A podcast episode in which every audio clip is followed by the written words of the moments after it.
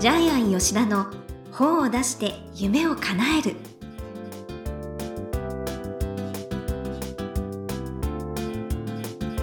こんにちは、倉島真帆です。ジャイアン吉田の本を出して夢を叶える。ジャイアン、今回もよろしくお願いいたします。はい、よろしくお願いします、はい、ジャイアン、お仕事の合間を縫って全国を旅しているそうですね。そうですね、コロナ禍から3年ぐらいずっと日本中回ってるんですけども、ちょっと県民性の違いで面白かったのが、宮城行った時に伊達政宗ですよね、有名なのはね。はい。で、宮城の人って伊達政宗のことを伊達政宗公って呼ぶんですよね。そうですね。感謝と尊敬を込めて。で、あと静岡行った時、静岡の人って家康くんってくん付けで呼んでるんですよ。そうなんですか。そう、くん付けで呼んで、はい。で、ちなみに家康くん頭にうなぎ乗っけてるんですよ。あ、もうめっちゃいじってるんですよ。ところが、まあ、名産ですからね。そうそう、うなぎも。だから伊達政宗公の頭に絶対宮城の人は牛タン乗っけないんですよね。だからね、確かにはね、私の夫宮城出身だけど、そうそうそう、だからこれね、多分すごい県民性の違いだと思うんですよね。だから結構、だから 宮城の人って真面目なんですよね。東北の人は基本真面目ですよ。皆さん寒い地域の方は。だから静岡明けっぴろげだから家康くんと呼び捨てしてるし、家康くんもうてんこ盛りですよね。地元の名産品が体にまとわりついてますよね。いやいや、いいじゃないですか、ね、千年。家康くんでしかものんきな顔してるし、すんごい。だからね、県民性、だいたいその必ず地元の名産品を全部食べてくるんですけどね。そこら辺がまあ最近面白いかなと思ったことですね。じゃあジャイアンご出身の新潟はどういう県民性ですか？新潟のキャラクター、ちょっといろいろあるんですよ。レルヒさんっていうレルヒさんっていうなんかちょっと怖いなんか殺人鬼みたいな軍人さんのレルヒさんっていう人がいるんですけど、はい、調べてみます。めっちゃ怖い顔してますよ。今にもなんか剣で切りかかってきそうな感じ。それご当地キャラ。ご当地キャラでレルヒさんっていう人がいます、ね。じゃあ新潟も結構真面目な。レルヒなんだろうね。レルヒさんだからさんがついてるからちょっとね、ジャイアンもそのキャラクターどっから来たかよくわかんないんですけど、ね。でも面白いですね。そうやっていろいろ。じゃあちょっとね、あなたも、はい、皆さんレルヒさん検索してください。ふるさとはね、はい、どんな感じでしょうか。はい、はい、ということでジャイアン吉田の本を出して夢を叶える。今回もよろしくお願いいたします。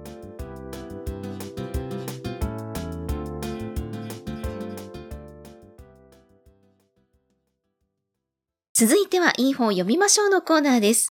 このコーナーはジャイアンが出版プロデュースをした本も含めて、世の中の読者の皆さんにぜひ読んでもらいたいといういい本をご紹介しています。今回の一冊は何でしょうか？はい。翼を持たない私たちは、それでも空を飛びたかった。学研から出ています。で、書いたのはですね、はい、山下紀美子さん、紀美ちゃんと呼ばれているジャイアン出版塾の、はい、4期生、5期生ですね。はい、はい。なんと小説ですね。はい。はい、で、きみちゃんはジャイアン出版塾の時には珍しく本が採用されなかったんです。でもまたもう1年、2年続けたらですね、それから結構バタバタと本出してますね。すごい。だからね、やっぱりね、諦めないことを継続することが大事ですね。はい。で、今回は学研からなんと、小説ですね、ヤングアダルトなんですけども、これ児童文学です、ジャンル的には。そういう本を出しました。で、これ、3人の作家さんが、まあ、青春時代を描いた3本のですね、中編小説ですね。はい。中編小説で一冊になっています。はい。で、イラストがとってもいいですね。アニメしてないです。ちょっと描写が非常に、どう言ったらいいんですかね、この描写。リアルなんだけど可愛い。可愛いんだけどもカラフルではない。そうですね。はい、すごい世界観をね、表して。世界観ありますね。いらっしゃいます。織江さんっていう方が。もう、ジャイアン、このイラストはもう非常にファンになりましたね。で、ちょっとね、口絵がとってもいいですね。これ多分新象風景なんですけども、水の中で溺れながら涙と口から泡が出ている女性の、まあ目が大きい女性ですね。はい。だから遠くを見つめてる女性のイラストとか、最初に口絵が何ページかあって、それがとってもなんか、ちょっと空を飛べない10代の女の子みたいなやつを、新書をイメージしてますね。はい。はい。で、まず、キミちゃんの小説なんですけども、これ答えをどこまであらすじを話していいかわからないんですけども、でも話さないとわからないですよね。はい。ということで話しますけども、主人公は山瀬あずみっていう、中3の女の子です。お父さんが銀行を勤めています。家に帰ってこないです。お仕事がね、お忙しくて。はい。それでお母さんが浮気して離婚しちゃいます。で、7年ぶりにイギリスから日本に帰ってくるんですけども、パパは本当その時も帰ってこないです。で、ずっと、あずみの前でパパとママは喧嘩してます。離婚しちゃいますけどね。で、新しい学校に通うんですけども、で、そこで、美穂ちゃんっていう、ちょっとあれですかね、リーダー格の女性とですね、それから、ケンというですね、これ、失語症ですよね。そうですね。言葉が喋れない男の子と出会うんですけども。で、それから登場人物として、パパが見つけたお弁当屋さんの厚子さんっていう、関西人なんで結構下品な喋り方なんですけど、ね。あずみはそれがすごい嫌いなんですよね。はい。あと、ケンが全然喋らないので、それも、あずみにとってすごく嫌だし、ね。彼女は最初知らなかったんですよね。喋れないってことを。はい、で、父親から、お母さんと離婚したばっかりですね。さらに父親が帰ってこないってことで、彼女はリストカットをずっとこれからやり始めるんですけどね。はい、カミソリいっぱい買ってきてですね。手のひら切るんですよね。目立たないように。ガッと見えないところですね。はい。で、それが多分彼女にとって、生きてる証なんでしょうね。で、ジャイアン前、厚生労働省が発表してるデータ調べたんですけど、はい、高校生のうちなんと 25% ぐらいがリストカット1回やってるんですよ。すげえなと思って。で、大学生入れると 33% ぐらいがリストカットやってます。だから20代の女性って、3人に1人リストカットやってるのっていう、信じらんないぐらい確率でリストカットやってますよね。繊細ですよね、若い時は特に。で、事件は、いろいろ進むんですけども、あずみが絵を描いてた時に、剣が水こぼして、あずみが叩いちゃうんですよね。で、実はその剣が喋れない理由っていうのが後からわかるんですけども、はい、震災の時に40時間、生き埋めになっちゃうんですよね。しかもお母さんと一緒に生き埋めになって、お母さんが死んでいくんですよね。はい。で、祖父も祖母も姉も全員死んでるんですよね。で、この時にケンは小学校4年生だったんですよね。で、クラスの人たちはそれを知ってるから、やっぱり震災地の人たちは知ってるので、結構喋れないケンをいたわっているんですけども、で、ケンはサッカーかな。サッカーではいろいろ活躍するんですけども、あずみはそれを知らないから、ケンを叩いちゃって、そこで今度はクラスからソース感食らっちゃうわけですよね。で、どんどん自傷行為でカミソリでリストカットして傷が増えていく。はい。で、今度、授業参観でお母さんが来るかもしれないっていう希望を持つんですけども、でもお母さんこれ来ないですよね。はい。はい。で、お父さんも仕事で来ない。だから彼女って本当行き場がない人生ずっと送ってるわけですよね。意図してない転校、それで新しい環境になれない、お母さん離婚、お父さん帰ってこない。教室の中でもいじめに遭うみたいな感じで。で、これを、安易な言い方かもしれないけど、空を飛べないけど、飛べない鳥に見立てているかもしれないんですけども。はい。はい。で、じゃあ、この結末はちょっと話せないんですけど、じゃあどうやって、このあずみと、ケンと、美穂ですからね、クラスの仲間たちと和解していくか。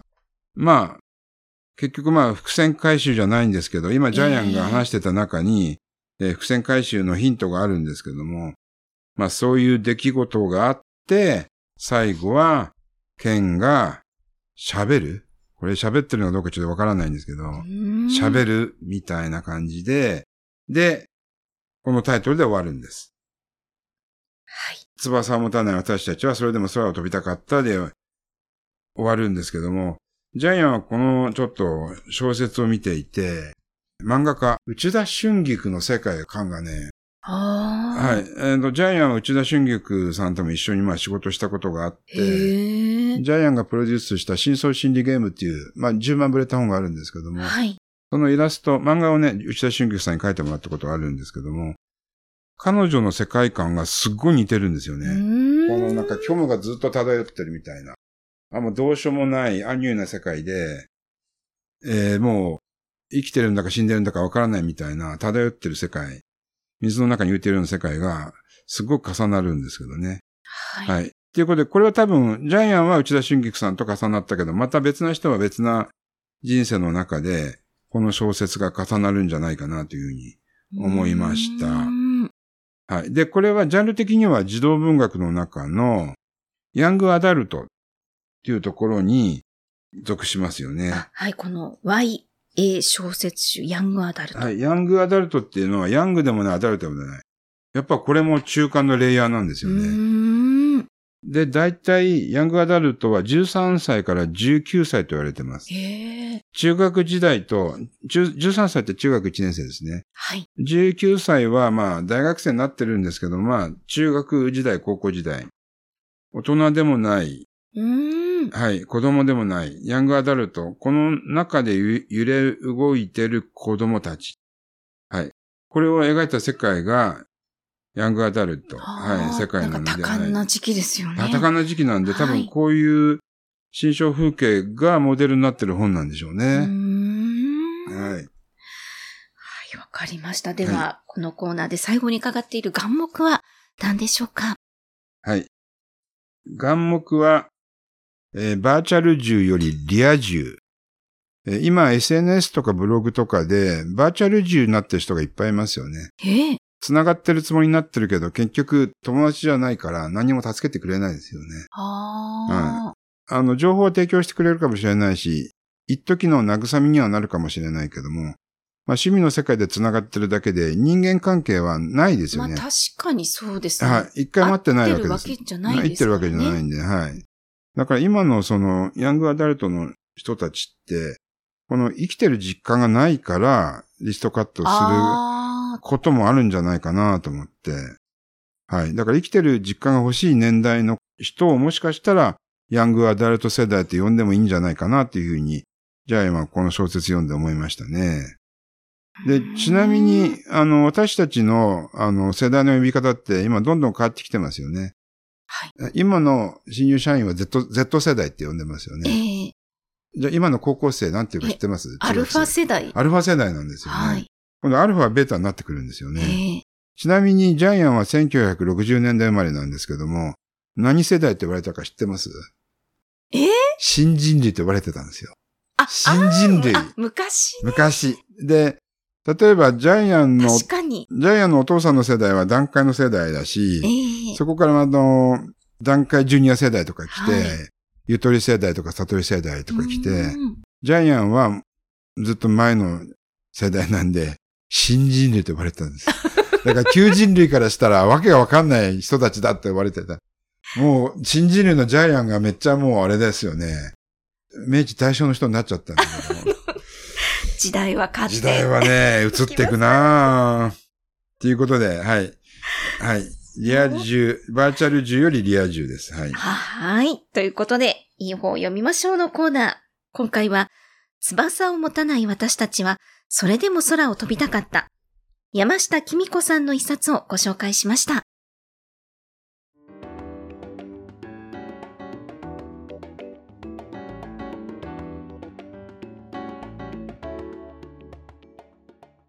続いては本を出したい人の教科書のコーナーです。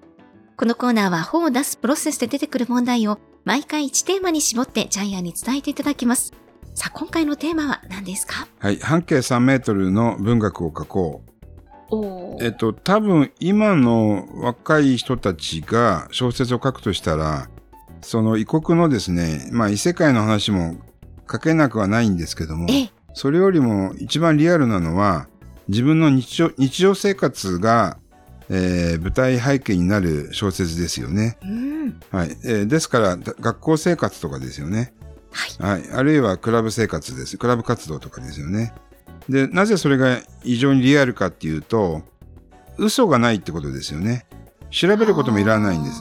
自分が生活してる世界なんですぐ書けるし、全部リアルです。全部 100% リアルなので、リアルに中身の凄さがストレートに伝わりますよね。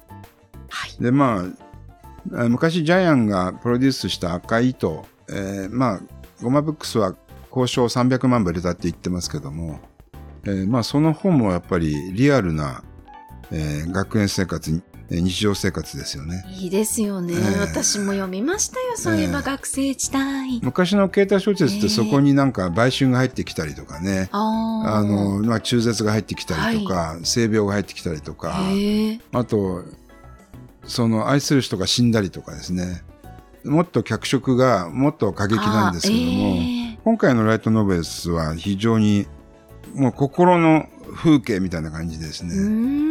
まあ、どっちがいいのかっていうのはまあ分かりませんけども、はい、ただリアルはリアルですよね。はい、やっぱり半径3メートル以内だと売れるって感じですか？売れるっていうじゃなくてリアルになるっていうだけなんですけど、リアル、はい、異常にリアルになるだけなんですけど、友達の会話もリアルだし、はいはい、学生生活もリアルだし、先生の例えば一言っていうのもリアルだし、全部リアルですよね。はい、はいでそこは守った方が小説としては書きやすいし、読者は作り物じゃないな、実際に体験してるんだなっていうふうに分かってもらえるんで、共感するっていう感じですかね。そうですね。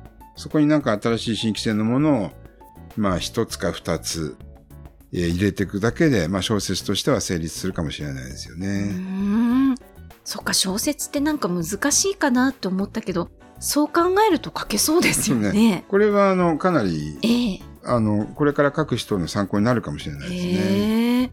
そっか、じゃあそういう意味でもぜひ読んでいただきたいですよね。はい。ということで、本を出したい人の教科書のコーナー。今回は、半径3メートルの文学を書こうということでお話しいただきました。どうもありがとうございました。